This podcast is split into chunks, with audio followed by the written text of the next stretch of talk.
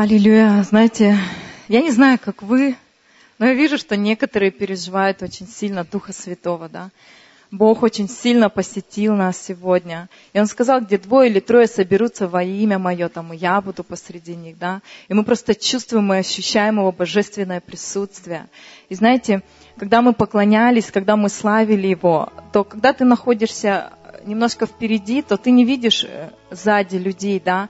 Но знаете, я чувствовала такое единство, такое одно сердце в духе. И, и казалось, что, знаете, э, почему так много Бога, да?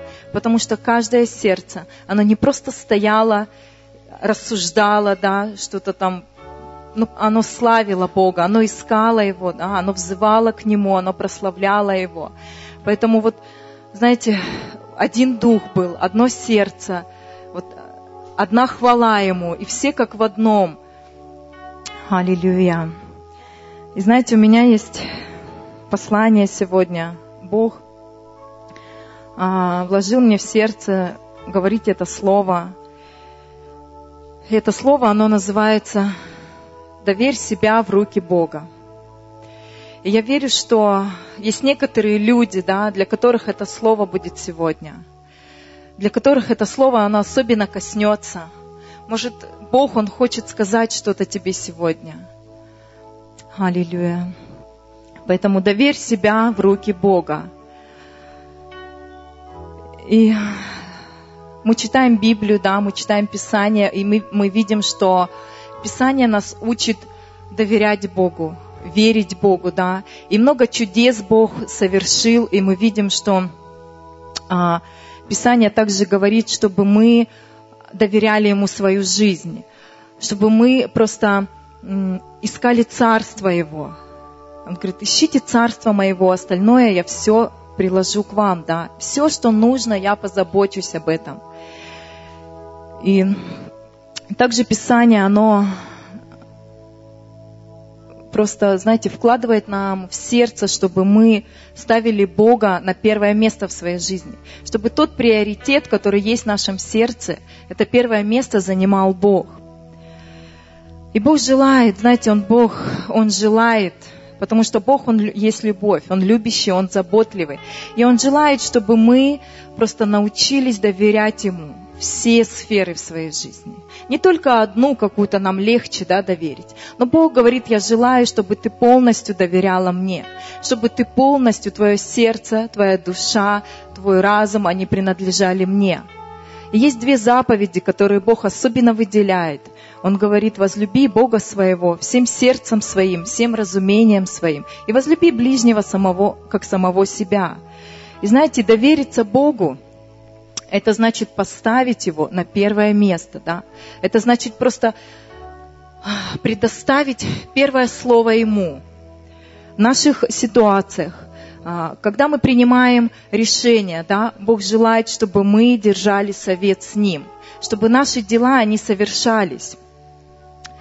Если мы а мы желаем, да, мы желаем своей жизни успех, мы желаем своей жизни, чтобы наш брак состоялся, чтобы наши дети выросли успешными, чтобы мы жили в достатке, мы желаем этого.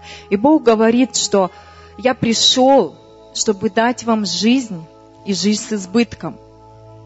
И если у нас есть это в сердце, да, мы желаем, чтобы у нас был успех, то мы должны просто ждать от Бога те благословения на те решения, которых мы просим у Бога, да.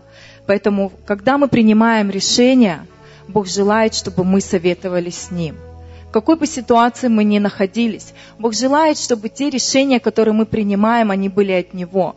Тогда они будут благословлены. Аминь. Ну, это все хорошо, да. Но есть моменты в нашей жизни, когда мы не можем ждать мы не можем, нам нужно прямо здесь, сейчас, потому что вот случилось такое обстоятельство в нашей жизни, и вроде бы мы молимся, ждем ответа от Бога, и нам кажется, что Бог, Он медлит, и мы начинаем думать, Бог, ну где ты? Почему ты не приходишь? Почему ты не отвечаешь? Нам нужен ответ сегодня, да? Если завтра уже, если ты сегодня не придешь, не решишь эту ситуацию, не поможешь нам, то завтра уже будет поздно. И мы просто, что мы делаем как люди? Мы берем в свои руки, мы принимаем решения самостоятельно.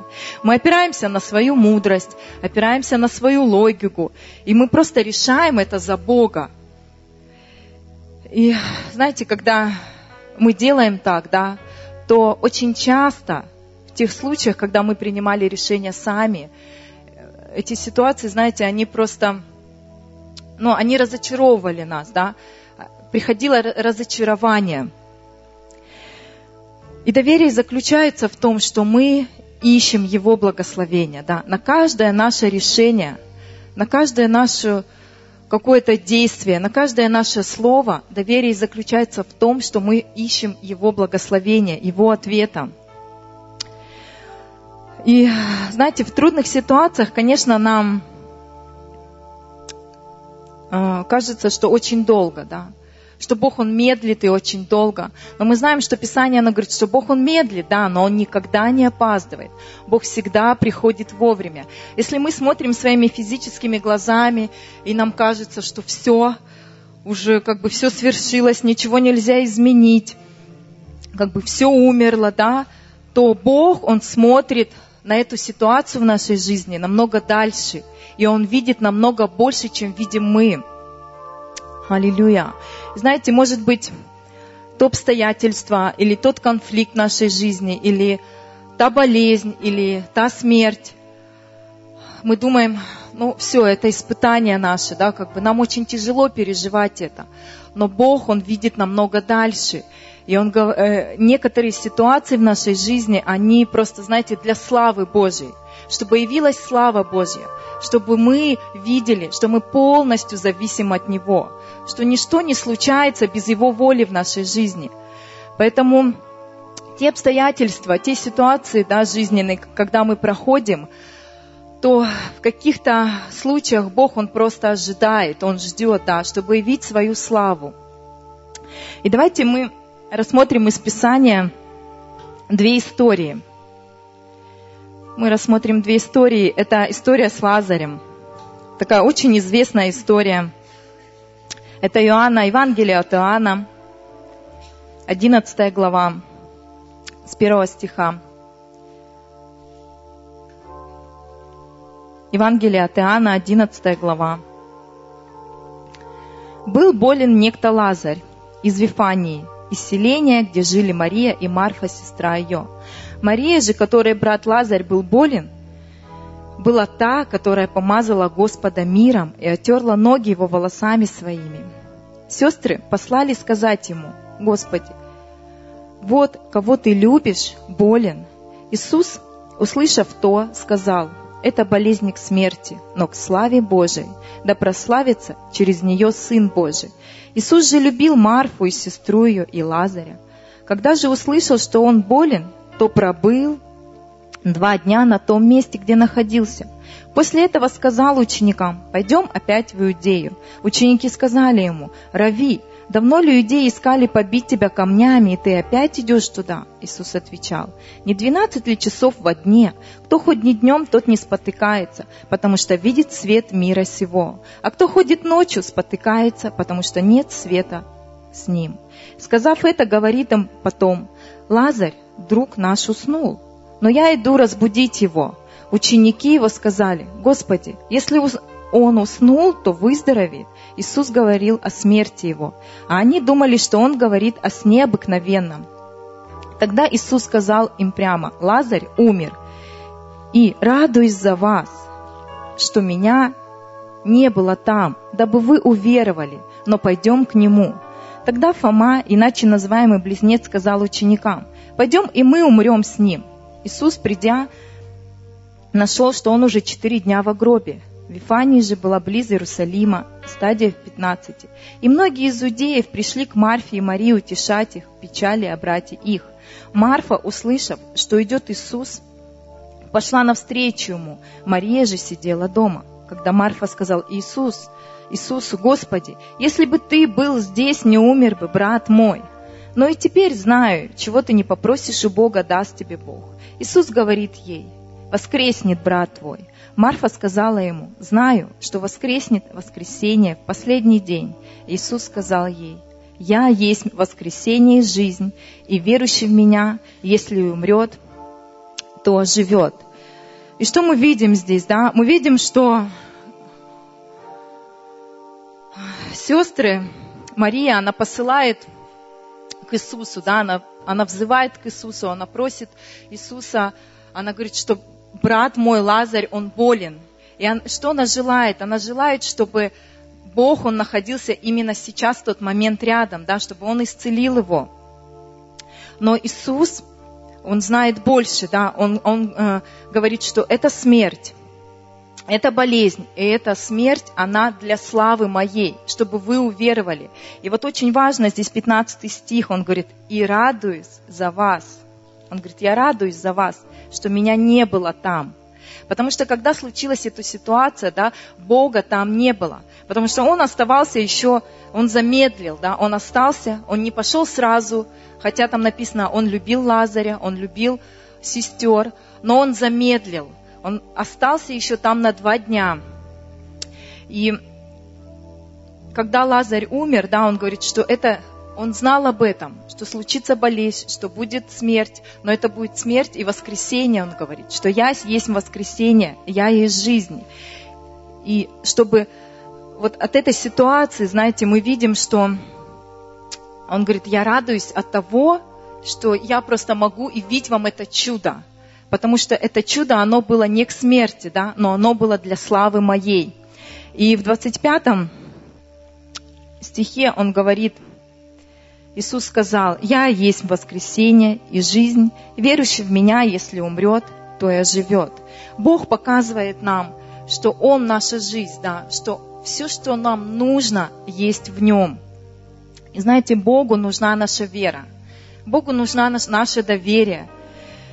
И Бог совершает чудеса в нашей жизни, да. Но, знаете, когда мы не верим, да, когда мы не доверяем Ему, есть Писание, где говорится, что и не смог совершить ни одного чуда по неверию их. Что иногда своим неверием мы просто, знаете, закрываем, мы как бы блокируем чудеса в нашей жизни. И посмотрим еще одну историю. Это история с Авраамом. Тоже очень интересная и известная история – это книга «Бытие».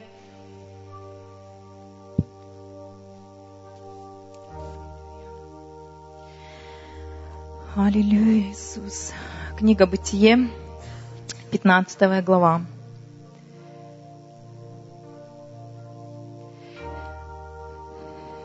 После сих происшествий было слово Господа к Аврааму в видении, и сказано, «Не бойся, Авраам, я твой щит, награда твоя весьма велика. Авраам сказал, Владыка Господи, что ты дашь мне? Я остаюсь бездетным. Распорядитель в доме моем, этот Элизер из Дамаска. И сказал Авраам, вот ты не дал мне потомства. И вот домочадец мой, наследник мой. И было слово Господа к нему и сказано, не будет, не будет он твоим наследником, но тот, кто произойдет из чресел твоих, будет твоим наследником. И вывел его вон и сказал, посмотри на небо и сосчитай звезды, если ты можешь счесть их. И сказал ему, столько будет у тебя потомков. Авраам поверил Господу, и он менил ему это в праведность. Аллилуйя. И мы видим здесь такую ситуацию, да, что Авраам, он был богатым человеком, да, у него было все. Но единственное, у него не было потомства он очень желал сына, да, он очень желал наследника. И Бог, Он дает ему это обетование. Бог говорит, я дам тебе наследника, я дам тебе много детей. Посмотри на звезды, посмотри на небо, посмотри на песок. Если ты сможешь сосчитать это все, то столько будет у тебя потомков. Бог дал это обетование в сердце Авраама.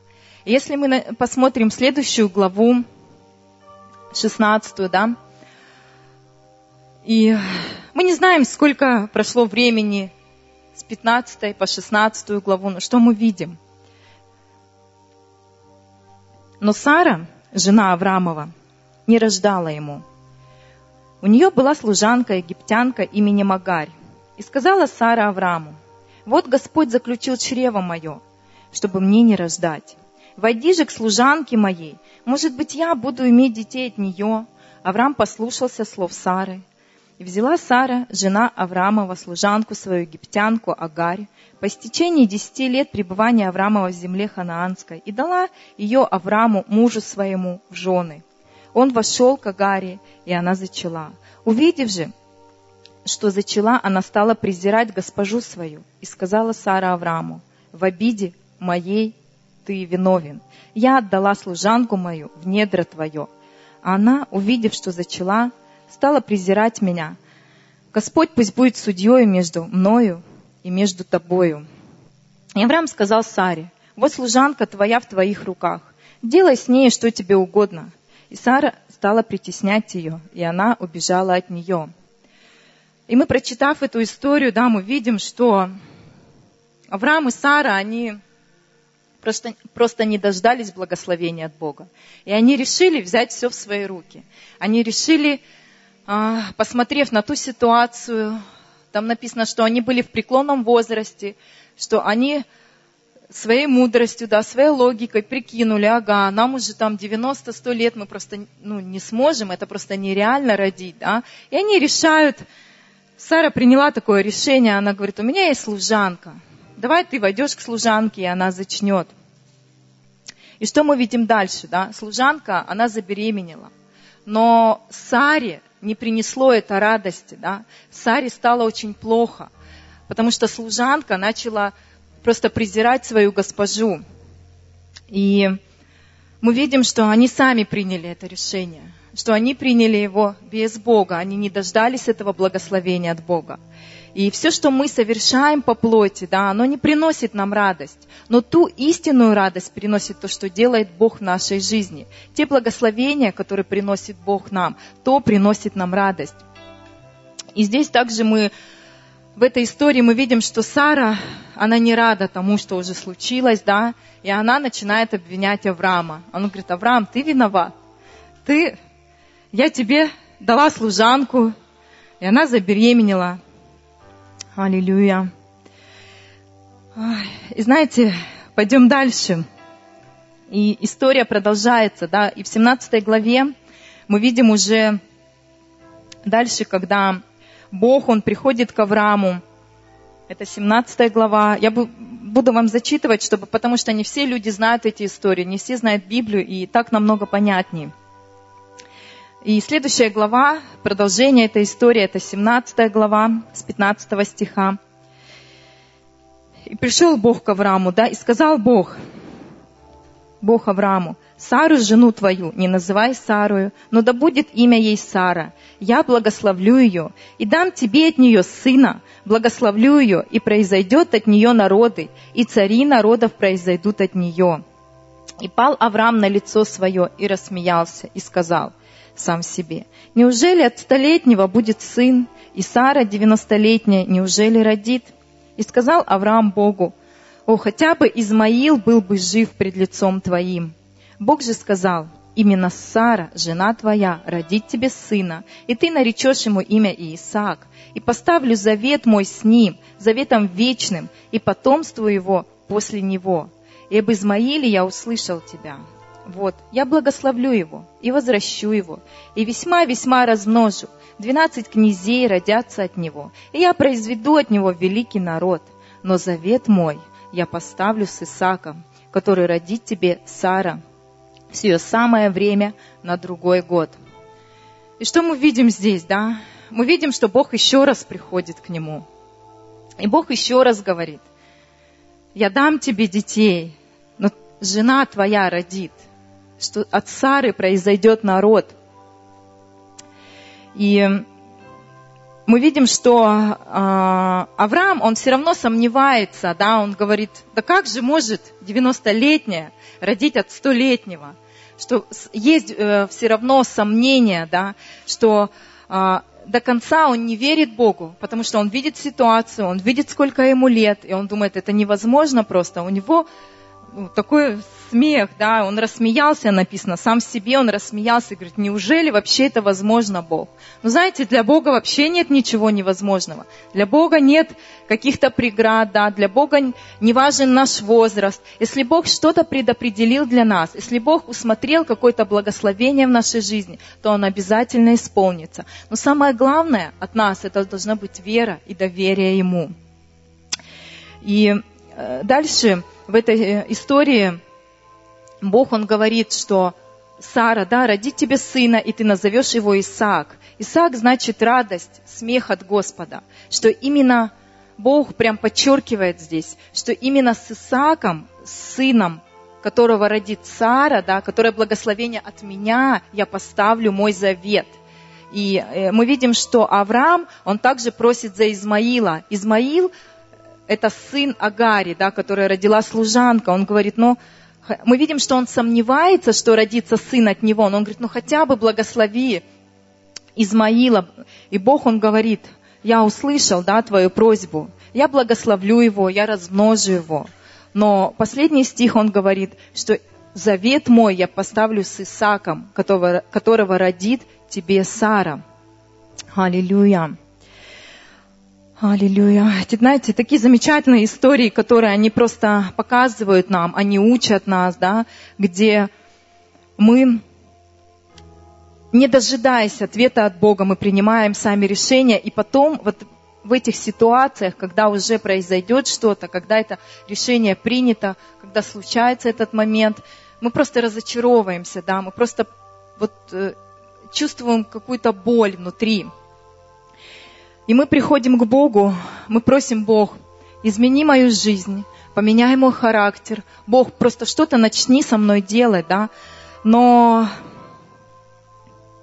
знаете, когда Бог, Он начинает работу с нами, и это нам иногда не нравится. Нам не нравится, и мы говорим, Бог, но вообще-то бы лучше было бы, если бы ты вот так сделал. Ну, или лучше бы, если бы для меня вот здесь было бы, да. Мы начинаем просто Богу говорить, как нам лучше.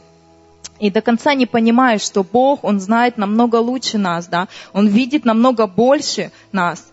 И, знаете, Бог в Еремии, Он говорит, доверяйте мне, как глина горшечнику, да. И в Еремии 18 а, написано, что мы глина в Божьих руках, да. Если мы доверимся Ему, то Он сделает из нас то, к чему Он нас предназначил. И когда Бог, Он начинает менять нас порой, да, нам бывает больно, нам бывает некомфортно, э, особенно когда Бог, Он начинает что-то делать с нашим сердцем, и мы до конца вообще не понимаем. И у нас такое ощущение, что Бог, ты вообще есть рядом, ты вообще любишь нас или нет. Почему мне так больно, почему я прохожу ту или иную ситуацию в своей жизни, да. Но, э, знаете, Бог, Он знает, что Он делает на самом деле. Поэтому мое послание, да, доверяй Богу, э, доверься в Его руки, потому что Бог, Он видит дальше, Он знает, все, все, все, что ты проходишь, чем закончатся эти обстоятельства. Аллилуйя, Иисус. И знаете, хотела вам зачитать такой интересный рассказ. Он небольшой, но это прообраз нас. Это вот прообраз, когда Бог, Он начинает формировать нас, когда Бог, Он начинает лепить нас. Потому что мы приходим из мира с большим грузом всего, да, с, с сердцем, печали, обид, расстройства и так далее. Поэтому Бог, Он берет нас в свои руки, потому что мы стоим здесь в молитве, и мы говорим, Бог, поменяй меня, просто вмешайся в мою жизнь, измени мою жизнь. И Бог, Он начинает формировать нас, Бог, Он начинает преображать нас. Я вам зачитаю такой рассказ, рассказ про чашечку. Знаете, когда я его читала, я плакала. Мне, о, меня он очень коснулся. Я хотела, чтобы вы тоже послушали. И в этом рассказе говорится о том, как однажды муж с женой, они зашли в антикварный магазин и увидели красивую-красивую чашечку. Она стояла на верхней полке в этом магазине. Им она очень понравилась, и они сказали, мы хотим купить ее. Они стояли и любовались ей. Они уже собирались расплатиться за нее и забрать ее с собой. Они хотели, чтобы она стала их и тут чашечка заговорила. Она сказала, я не всегда была такой. Было время, когда я никому не нравилась. Было время, когда я была совсем некрасивой. Знаете, было время, когда я была серым куском глины. Подумайте о том, как делают чашки. Сначала у них нет никакой формы, нет никакого цвета, никакой красоты. Туда никогда не наливали никакого напитка. Был только безобразный кусок серой глины. Но как-то мимо проходил гончар и подобрал меня. Он начал по мне стучать и придавать мне форму. Я сказала, не надо, что ты делаешь, мне больно, оставь меня в покое. Он просто посмотрел на меня и сказал, не сейчас. Затем он положил меня на гончарный круг и стал меня кружить, кружить. И мне было так плохо, у меня закатывались глаза. Я чувствовала, меня вот-вот стошнит. Все кружилось. Я не понимала, что происходит. Я сказала, отпусти меня. Мастер только посмотрел на меня и сказал, не сейчас. Наконец пришел день, когда я приобрела совсем другую форму. Это кружение на гончарном круге изменило меня. Все эти удары, теснота, сжимание, щипание помогли мне приобрести новый вид. Потом мастер поместил меня в печь. Я слышала, что он назвал это первым обжигом. Там было так жарко, я не могу вам передать, как там было жарко. Я только думала, я не вынесу. У меня нет сил все это перенести. Я не выдержу, я умру здесь. Выпусти меня отсюда. Я думала, ты любишь меня. Разве ты не любишь меня? Я кричала ему. Почему ты оставил меня здесь? Через стеклянную дверь печи мастер посмотрел на меня. На его лице сияла улыбка. Он посмотрел на меня этим странным взглядом и сказал, «Не сейчас. Наконец он открыл дверь печи, вытащил меня оттуда и поставил на полку. Я подумала, вау, слава Богу, все закончилось. Но потом мастер стал покрывать меня этой вонючей краской. Он изменил мой цвет серого в этот милый голубой, как сейчас. Я сказала, этот вонючий запах краски сводит меня с ума, хватит, хватит. Он просто посмотрел на меня и сказал, не сейчас. Потом он поставил меня обратно в печь и назвал это вторым обжигом. Тут было в два раза жарче, чем в первый раз. Тут я точно знаю, что умру. Мне конец. Меня скоро не будет. Выпусти меня отсюда, о Боже. Я этого не вынесу. Говорю, что я не могу больше. Ты слышишь меня? Выпусти меня. Он посмотрел сквозь стекло и сказал, не сейчас. Потом дверь открылась. Мастер достал меня. Поставил на полку, чтобы я остывала. Ух, я на этой полке. Однажды, когда я уже остыла, мастер подошел ко мне и повернул ко мне зеркало. Я посмотрела на себя, и я не могла поверить тому, что я изменилась. Я не могла поверить, какой красивой я стала. Я не видела в себе того, что видел во мне мастер, когда начинал работу. А сейчас я красивая, искусная, привлекательная чайная чашечка. А было время, когда я никому не нравилась, никто не любил меня. Никто не обращал на меня внимания, но сейчас я особенная, не то что раньше. Аминь. Аллилуйя. Знаете, только Бог, Он может видеть ту внутреннюю красоту в нас, тот дар. Поэтому, когда мы говорим, Бог, я хочу доверить свою жизнь Тебе, да, мы должны знать, что Бог будет что-то делать. Бог будет что-то делать с нашим сердцем, с нашей жизнью. И когда ты доверяешь Богу, да, и ты увидишь себя таким, каким видит тебя Бог, красивым, счастливым, любящим, добрым, одаренным. Знаете, мы не сможем сами себя изменить, да, но все, что мы можем, мы можем просто согласиться с Богом, довериться Ему, Его любящие, заботливые руки и сказать, вот я, Бог, делай со мной все, что ты хочешь. Знаете, нам не нужно убегать от страданий, да? Нам не спрятаться от каких-то трудностей в нашей жизни. Трудности, они формируют нас. Трудности, они придают нам форму, строят наш характер. И, знаете, в заключении хочу вам сказать, пусть это будет как девиз, знаете, такой вот э, слово, да, Радуйтесь, Господи, каждому дню вашей жизни, а не страдайте в ожидании своего чуда. Я еще раз вам повторю. Радуйтесь каждому дню вашей жизни, а не страдайте в ожидании своего чуда. Аминь.